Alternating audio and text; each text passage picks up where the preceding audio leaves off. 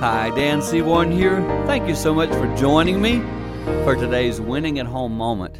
I experienced this again in my family this very week the importance of sometimes just shh, being quiet. So often, when it comes to our children, especially those of us who have adult children, we can pipe in and we want to say, No, no, no, you don't do it that way. Here's how you do it. And they look back and go, That's the way you do it, but this is the way I do it. And sometimes as a parent, we cross the line there. Let's just admit it, parents who have adult children. Sometimes we cross the line. Give your children the freedom to do things their way. Don't manipulate and control them and tell them it has to be your way. That's not something you enjoyed from your parents. Obviously, there are circumstances you need to give good advice, but know when to say when to yourself and back off a bit. That's something that will help you win at home.